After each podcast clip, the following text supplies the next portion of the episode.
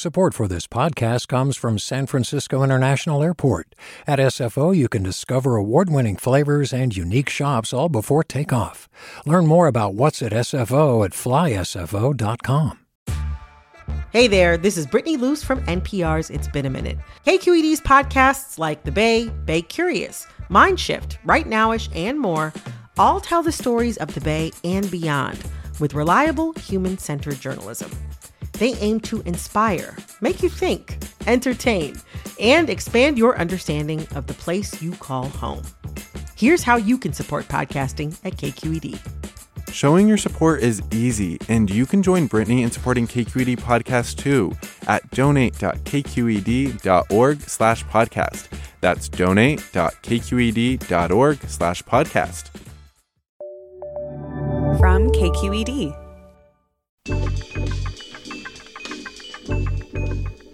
Hey there, from KQED Public Radio, this is Political Breakdown. I'm Marisa Lagos. And I'm Scott Shafer. And today on the breakdown, with a government shutdown averted, at least for now, debates are still raging within the Democratic caucus over spending on childcare, infrastructure, and more. We're going to get an on the ground update from the nation's capital with a veteran Bay Area lawmaker.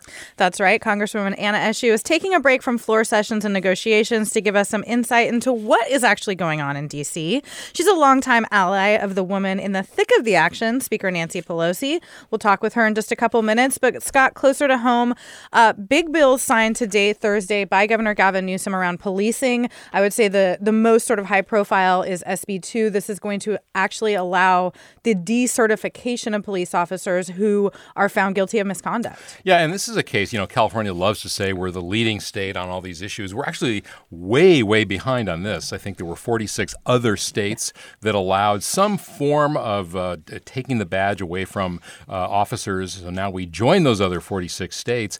Uh, and we've seen that time and again uh, where an officer is accused of wrongdoing and leaves a force, goes up the street, up the road, joins another one, does something else there. And then it's like, well, how did that happen? Well, hopefully this will address some of those uh, problems. Yeah, and, and shout out to our colleagues Sukey Lewis, Alex Emslie, Lisa Pickoff White, who have really detailed that because we've had some other laws open up some of those records, which were also closed and kind yeah. of behind the times. A lot of um, opposition um, to those and this from the police chiefs and others. Law right. enforcement still has a lot of sway in the Capitol. Yeah, and also another bill uh, that really came out of the George Floyd protest of 2020. This one to ban the use in most cases of things like tear gas and rubber bullets to really, um, I think, put into statute the idea that police officers don't, because there is one or two violent persons in a crowd, they can't just sort of disperse the entire crowd using force. Uh, this is something media organizations fought, fought for really hard. Um, and I think it shows just the kind of path that not just the state is on, but that Newsom is on. Really seems more open to this than his predecessor. Yeah, very much so. And also, it's a contrast with what's happening or not happening right. in Congress, you know, where there was some effort, I think, with Cory Booker and Tim Scott from South Carolina to kind of come together to some sort of agreement on reform that didn't happen. I think that bill in Congress officially dead now, but at least California is uh, maybe showing the way. Yeah, for sure. And then we should also say uh, a couple other bills signed in the last week we didn't talk about last week, but huge climate spending package, huge housing package, really taking aim at single family zoning in California. Uh, so we'll be keeping our eyes on that. Also, we are San Franciscan, Scott. I'm a San Franciscan. This is a statewide show. Why should people care? We're gonna get a new assembly member. and, well, first, yeah, yeah first, after some musical yeah, chairs. Yeah, David Chiu, the one of the uh, the assembly member from one of them from San Francisco, has uh, been uh, not, uh, picked by Mayor Breed to be the new city attorney to replace Dennis Herrera on Halloween, or I guess November first uh, officially, uh, and that'll trigger all these special elections for his seat at least, and then some of the people running for his seat, one of them at least, is on the board of soup. So if he wins, then Mayor Breed will get an appointment. So yeah, it's just we thought there are no more off year elections, uh, no, nor off years when it comes to elections. No, I mean coming on the tails of the recall, we're now looking at this. There's there's other recall attempts at the local level here in and in Los Angeles and other places. I mean, it does feel never ending. Let's not forget June is the primary for the yeah. 22 midterms. It's on my birthday. But uh, but that I think, eh, you know, we should mention that one of the reasons that Chiu was getting this opportunity to become city attorney is because of this wide ranging corruption probe by the FBI and U.S. attorneys into San Francisco. Chiu is replacing the former city attorney who's now heading our Public Utilities Commission, I think a one and a half billion dollar entity. The previous guy got accused of essentially taking bribes, Bribes, from yeah, from resigned. contractors and, And had to resign. Yeah, and of course now Chiu inherits that investigation of Dennis Dennis Herrera's agency, which is a little awkward, but he's he says those investigations will continue, and uh, he, you know he's it's interesting because uh, there. There's no shortage of things to look into in San Francisco politics. I think when it comes to public integrity, and you know he is vowing, David Chiu is vowing to kind of make that a, you know, maybe not the priority, but a top priority at least.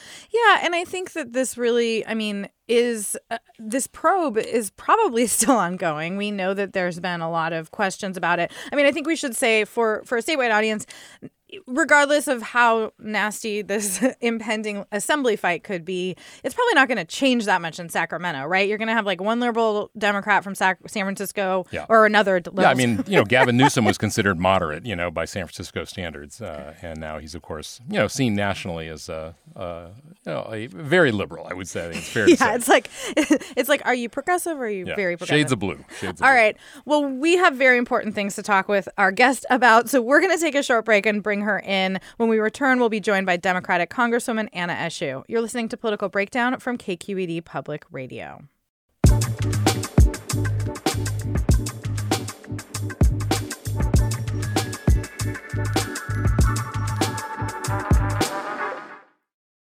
Do you love learning about the San Francisco Bay Area? Its history, its people, its unique blend of cultures? Then you should check out the Bay Curious book. I'm Katrina Schwartz, editor and producer on the Bay Curious podcast, and I'm here to let you know that for the month of May, we've worked out a sweet deal for KQED podcast listeners. Right now, you can get the Bay Curious ebook for $1.99. That's right, $1.99. Just search for Bay Curious wherever you get your ebooks or find a link in our show notes. This offer does expire at the end of the month, though, so you'll want to act on it fast. Happy reading!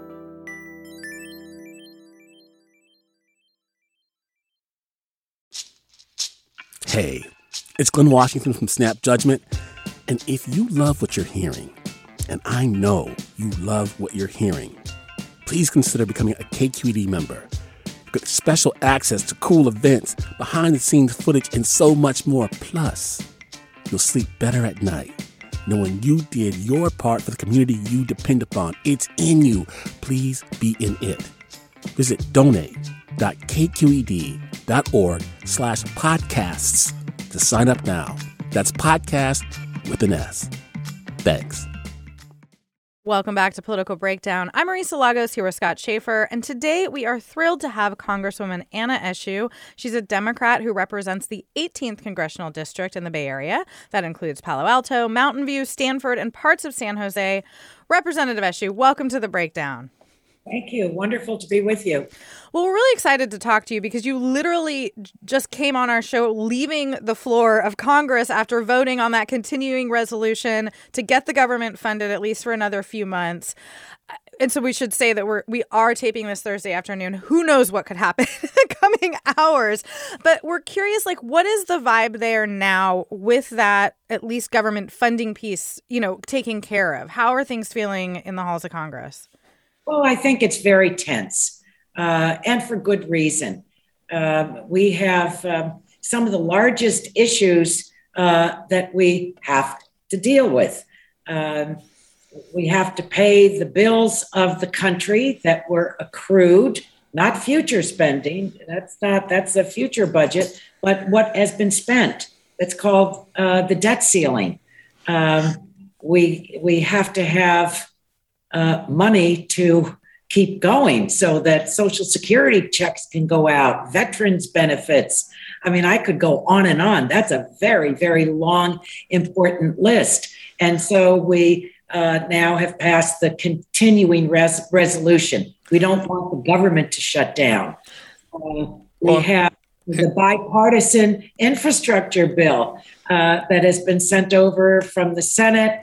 And then we have Build Back Better, uh, which is uh, uh, it is the president's domestic agenda. So we're walking uh, political tightropes, uh, and we are because we have to produce, uh, even with our very, very sliver, razor edge uh, margin. American people are not interested in in uh, narrow margins. Yeah. They're, they're are getting the job done and governing, but it's tough.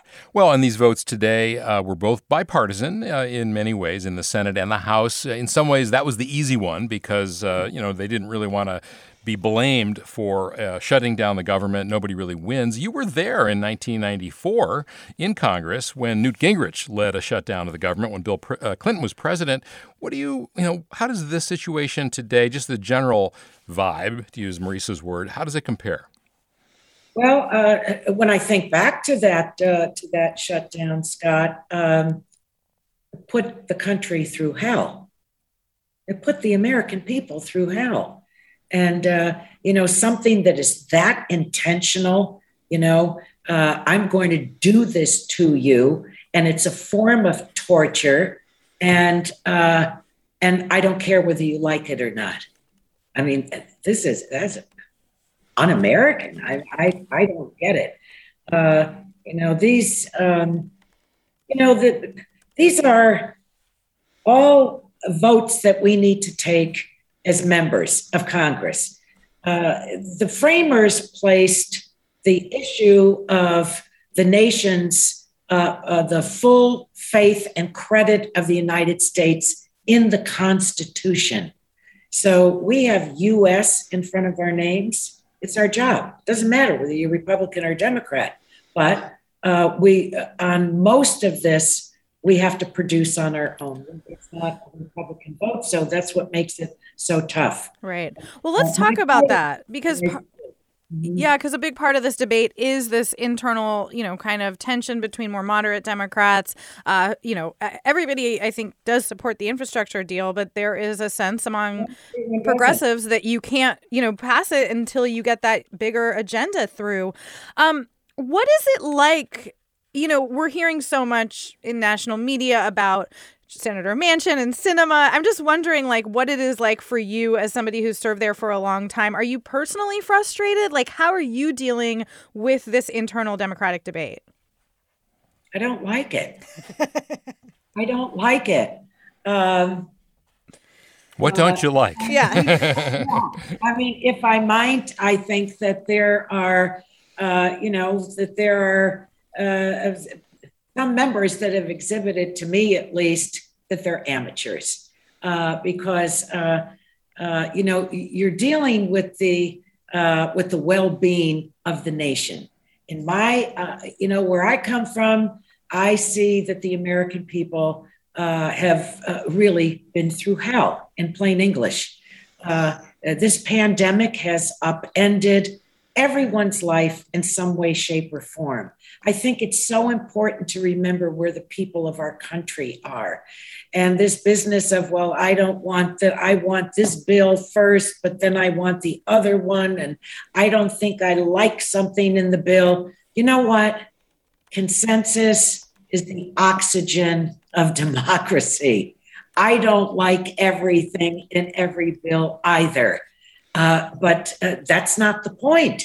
Uh, you have to be able to develop consensus and move things. So, uh, my sensibilities are that um, uh, we will get this done because we have to. Couldn't you argue? I mean, you know politics very well. You've been in it for decades. I mean, couldn't you argue that these people, the progressive uh, caucus who are holding up the vote on the infrastructure bill, are using the leverage at the only time they really have it? This is their maximum point of impact in terms of affecting the ultimate outcome. And as you say, it may all ultimately pass, but now is the time for well, them to use both sides that. are using that leverage, right? I mean, Manchin and Sinema are using their yeah. leverage yeah, too. Totally. Yeah, both houses. Yeah, but Democrats, all Democrats. Well, I don't think that um, it's only, you know, self proclaimed progressives or whatever. Does anyone in the Democratic caucus honestly believe that Speaker Nancy Pelosi is going to take a walk from uh, putting through the Congress the vision of the President of the United States? So I, I don't, uh, uh, you know, people say this is the moment. Yes, I think it is the moment. And I think that we need to rise, we need to produce, we need to govern. And uh, I don't want it jeopardized. So some people see it as an opportunity for leverage. I just say straight away, let's just get our work done. Uh, and uh, uh, look, this is what the man ran on. Right. And people elected him. And it's universally popular policies. I mean, if you look at polling, policies in the uh, Build Back Better legislation, it really is beautiful legislation. I mean, there's so many really marvelous things in it. No, there are, and and uh, uh, and the American people, uh, independents, Republicans, Democrats, they support these policies. Uh, it'll be transformational. It's very exciting. So you know, the American people are now being subjected to watching sausage being made. They don't know reconciliation and continuing resolutions from a doorknob. So uh, this is like kind of an inside uh, conversation. But suffice it to say, we have to get it done. Yeah. I'm just yeah. giggling because you know you're you've been a lawmaker for a while and you're calling legislation beautiful. Um, if you are just joining us, you're listening to Political Breakdown from KQED Public Radio. I'm Marisa Lagos here with Scott Shafer. We're talking to Bay Area Congresswoman Anna Eshoo. I mean, you brought up, you know, Nancy Pelosi. We saw this video of her at the bipartisan baseball congressional game last night, working the phones. We all assumed she was like negotiating. I think at one Twisting point, arms, yeah, maybe. I think at one point this morning during her news conference, she said, "This is the fun part." I mean, can you talk about what you see as her role in this? And and it sounds like you put a lot of stock in her political abilities to get this done. Well, I certainly do because. Uh, uh, she is a, a trusted place uh, to place our trust uh, because she knows how, she knows who, uh, she's a weaver. She understands people. She, first of all, she understands the passions of people across the country, what needs, what the needs are. And uh, she understands what motivates each member, I think, better than they may even know themselves. And, and it, I think it's pretty safe to say we're all counting on her. Now, you have to bring some cooperation uh, and help to her to strengthen her hand. Uh, but there isn't anyone that is as um, uh, as gifted and uh, she is, I think, singularly the most consequential speaker in the history of our country. When, when you say do things to strengthen her hand, what do you mean? Well, I, I think that um, it doesn't always help uh, for members to be negotiating on TV. I mean, I'm just being upfront with you, you know.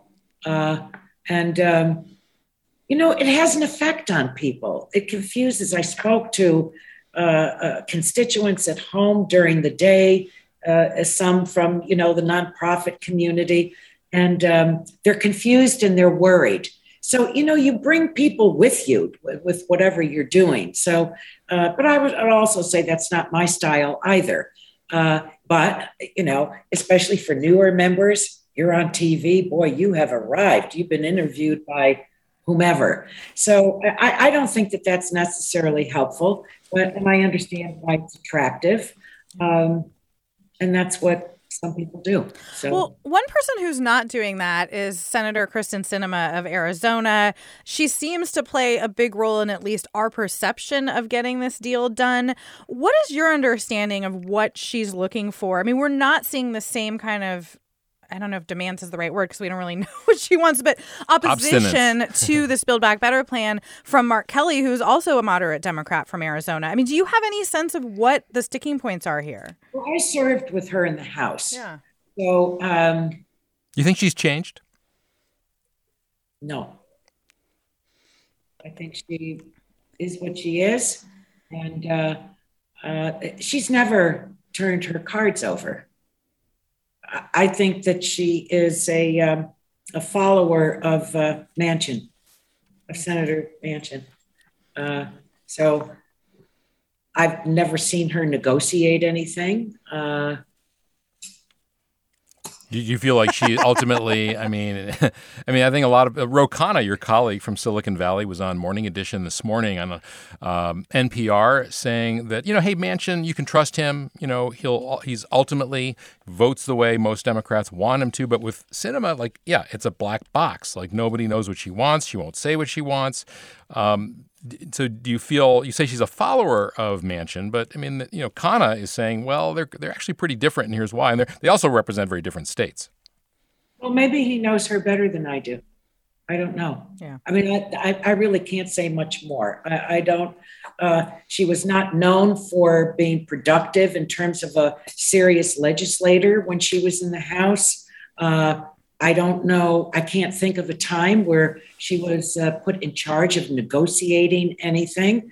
And now in this, um, she's never really uh, uh, put any legislative cards on the table, uh, objected to policies that are in uh, the Build Back Better Act. So um, I can't help but think sometimes that there's some people that really crave a lot of attention. That may be true for a lot of lawmakers. I want to ask you though, and, and this is related to Sinema but more broad, which is that we've seen a lot of pushback around the the prescription drug negotiating benefits, right? And this is, as you point out, something that is pretty popular when you poll Americans. Are you surprised that that's become a sticking point for Democrats within this bill? This is the idea that the government should be able to essentially negotiate directly with drug makers and get lower prices. Well, I think that it is, um, it, it's a policy that absolutely needs to be put in place uh, because fewer and fewer people every year are able to sustain the rising costs for their prescription drugs. I mean, I've had, uh, you know what my district is. I've had multimillionaires, even though they can afford it, say, Can you believe how expensive this is? I mean, they didn't know until something happened in their in their families.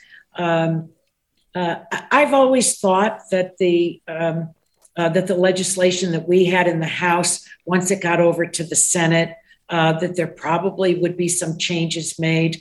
Uh, but uh, this is an issue um, that has been, you know, the temperature of the American people has been building and building and building uh, over several years. And it's at a very high pitch now. So uh, I would say to any legislator, uh, if, if you want to step into the breach and uh, prevent this from happening, uh, there's going to be a, a, tidal wave that moves against you. This is something that needs to be done. You know, we we uh, negotiate in the VA, in the Veterans Administration. Uh, we have direct negotiations in TRICARE, that's the military healthcare system uh, for the military and their families. So uh, I think the time has come. Uh, it, it, it, will happen. I believe it will happen, and uh, the Senate may make some changes to the uh, uh, to the House bill. And um, but I think the time has come for direct negotiation. So just quickly though, I mean, is there any other read for folks, you know, on in either party opposing this than that they are worried about, say, big pharma and campaign contributions. I know there's an argument around innovation, but like, I, I, guess, like, why would you see so many people, do you think, in your caucus opposing something that is universally popular, as you point out, among Republicans and Democrats? Well, I, I don't think there are that many people that are opposed. I, really don't. Now, on my committee, Energy and Commerce, the uh, almighty Energy and Commerce Committee, when we were writing the bill, um, uh, this was one of the bills, and we had three Democrats that voted against it. Right. Uh, and uh, three out of 30 something.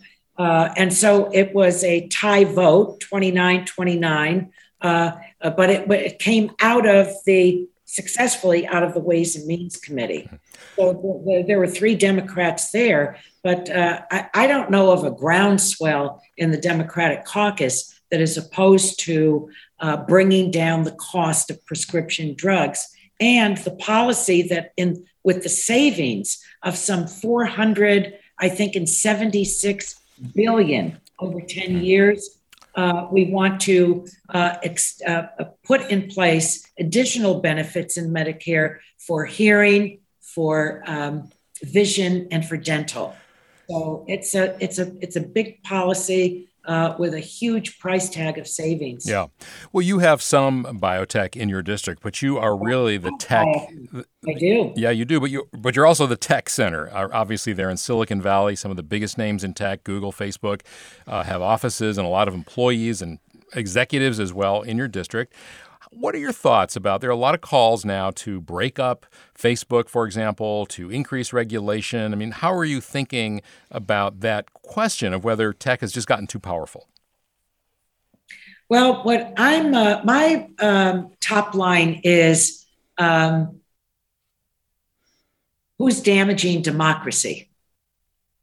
Who's damaging democracy? I think every American company, especially those that grow and are so uh, extraordinarily um, uh, uh, successful, they owe something to America. It's it's our system uh, that allows uh, for that, and and I say bravo. I always want new companies to be born, uh, but I have a problem with platforms that are allowed to to continue to uh, either carry disinformation or uh, allow our democracy to uh, uh, to be damaged. And I think that's the case with Facebook, uh, and and to some extent, you know, with Google. so you know, uh, you're asking if I think that you know antitrust and breaking companies up.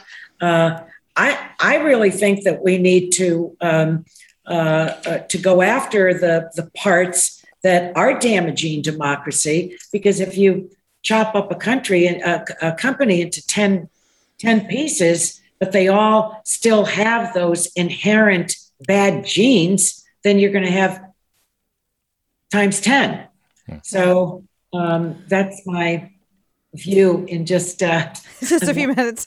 Um, but you have, I mean, I think as somebody who represents that district, been willing to buck those companies when you need to. Uh, and I'm curious. One thing we heard recently through some uh, New York Times reporting was internal studies showing that Facebook knew that, say, Instagram was being was is very harmful to teenage girls in particular. Um, things like that. I mean when you look at that type of reporting and, and sort of revelations, what is the role Congress could take in that?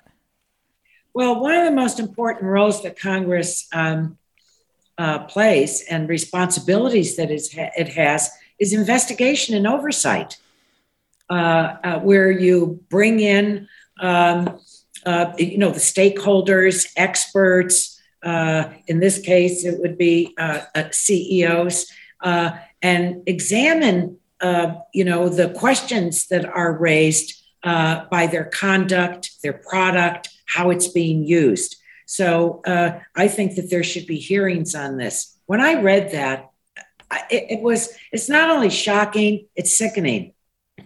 All right, I should say the Wall Street Journal broke that story, not the Times, although they've yeah. done a bunch of reporting on it too. So we're we have just a few minutes left, uh, Congresswoman Eshoo. But uh, where do we go? Okay, um, you've seen Nancy Pelosi up close. You saw her probably. Did you go to the ball game last night? By the way, the bipartisan congressional I game. Didn't. I didn't. Okay, but you've seen her in many meetings. You've had personal yeah. meetings, and uh, so she has. You know, she pledged uh, a while ago uh, to only serve two more terms as Speaker. Uh, that would be the end of this coming term this year, so next year. What are your thoughts? How, how do you think she's approaching that? I realize she's very busy. It's probably not top of mind, but knowing her as you do, how do you think she's thinking about it? I don't know how much she thinks about it. I've never asked her, most frankly. Uh, I think that um, uh, that Nancy, um, you know, she keeps her own counsel. Um, I think that she is. I have no doubt that uh, that this place will n- not be the same without without her. I mean, this is her leadership is so unique that I, I don't think, in at least in my lifetime, uh, we will see the likes of Nancy Pelosi again. But I also think that, uh, and I know that uh, the day she walks out of this building, uh, that she'll have a wonderful full life uh, with the you know, the people that she loves and other things that she loves to do. So uh, I don't ask her. I, you know, those are not the things that we that we uh, gab about when we're together. Yeah. Well, she's certainly having a, a, an amazing final chapter, and whether it's the final one or not, we'll find out. But uh, it's an amazing time. Talk about three dimensional chess, right? All right, that is going to do it. Thank you, Congresswoman Eshoo. We really appreciate your time on a busy day. Thank you. That's going to keep the hope. That's going to do it for this edition of Political Breakdown. We're a production of KQED Public Radio. Our producer is Guy Marzorati. Our engineer, Chris Hoff. I'm Scott Shafer. You can follow me on Twitter. I'm at Scott Shafer. And I'm Marisa. You can find me on Twitter at mlagos. And we'll uh, see you next time. Bye-bye. Maybe there'll be a deal. Yeah.